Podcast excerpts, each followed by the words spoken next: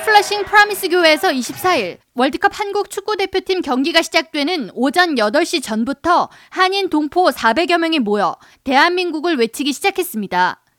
이날 프라미스 교회 대강당에 설치된 초대형 스크린을 통해 한국 경기를 지켜보는 관중들은 태극 전사들이 공격을 시도할 때 합심해서 응원의 목소리를 높였으며 상대팀의 볼이 골대를 맞고 튕겨져 나갈 때 탄성을 함께 지르며 가슴을 쓸어내렸습니다. 집에서 혼자 TV를 보는 거하고 확실히 다르고 몸으로 막 찌릿찌릿 감동이 와요. 못 보던 분들도 이렇게 이 자리에서 다시 만나게 된 것도 좋았고 한국은 이날 우루과이를 상대로 무승부 경기를 펼쳤지만 우루과이가 올림픽 축구 금메달 2회 획득, 월드컵 우승 2회 전력이 있는 강팀임을 감안할 때 태극 전사들의 선전이 돋보였다는 평가가 이어졌습니다.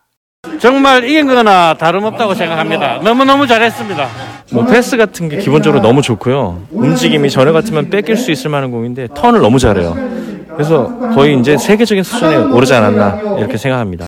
이날 AM1660 K라디오를 통해 경기를 생중계한 찰리 안 해설위원은 무엇보다 큰 부상 없이 경기를 잘 마무리한 태극 전사들의 노고를 크게 평가한다고 말하면서 추후 있을 가나와 포르투갈전에서 한국 대표팀이 더 좋은 성적을 거둘 수 있길 기대한다고 덧붙였습니다. 오늘 우리 한국과 우루과이의 경기 무승부를 이룬 것은 아주 우리 예상보다 훨씬 더 잘 싸운 결과라고 생각하고요.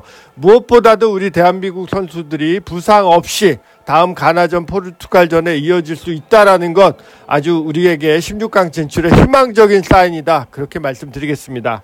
한국은 이날 경기에서 손흥민을 앞세워 황의조, 이재성, 김민재 등으로 경기 초반을 주도했으며 전반 12분까지는 한국이 대다수 점유율을 차지했습니다.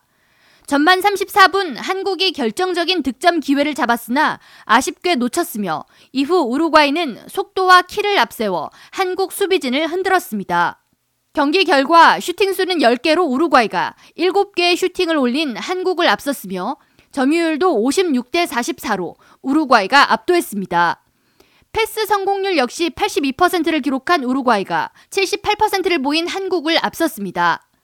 한국 대표팀은 월드컵 조별리그 H조 1차전에서 무승부를 치러 승점 1점을 획득했으며 다음 경기는 28일 오전 8시 가나와 치러집니다.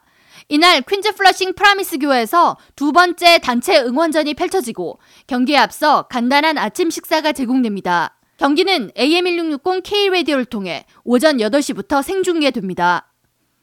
K라디오 전영숙입니다.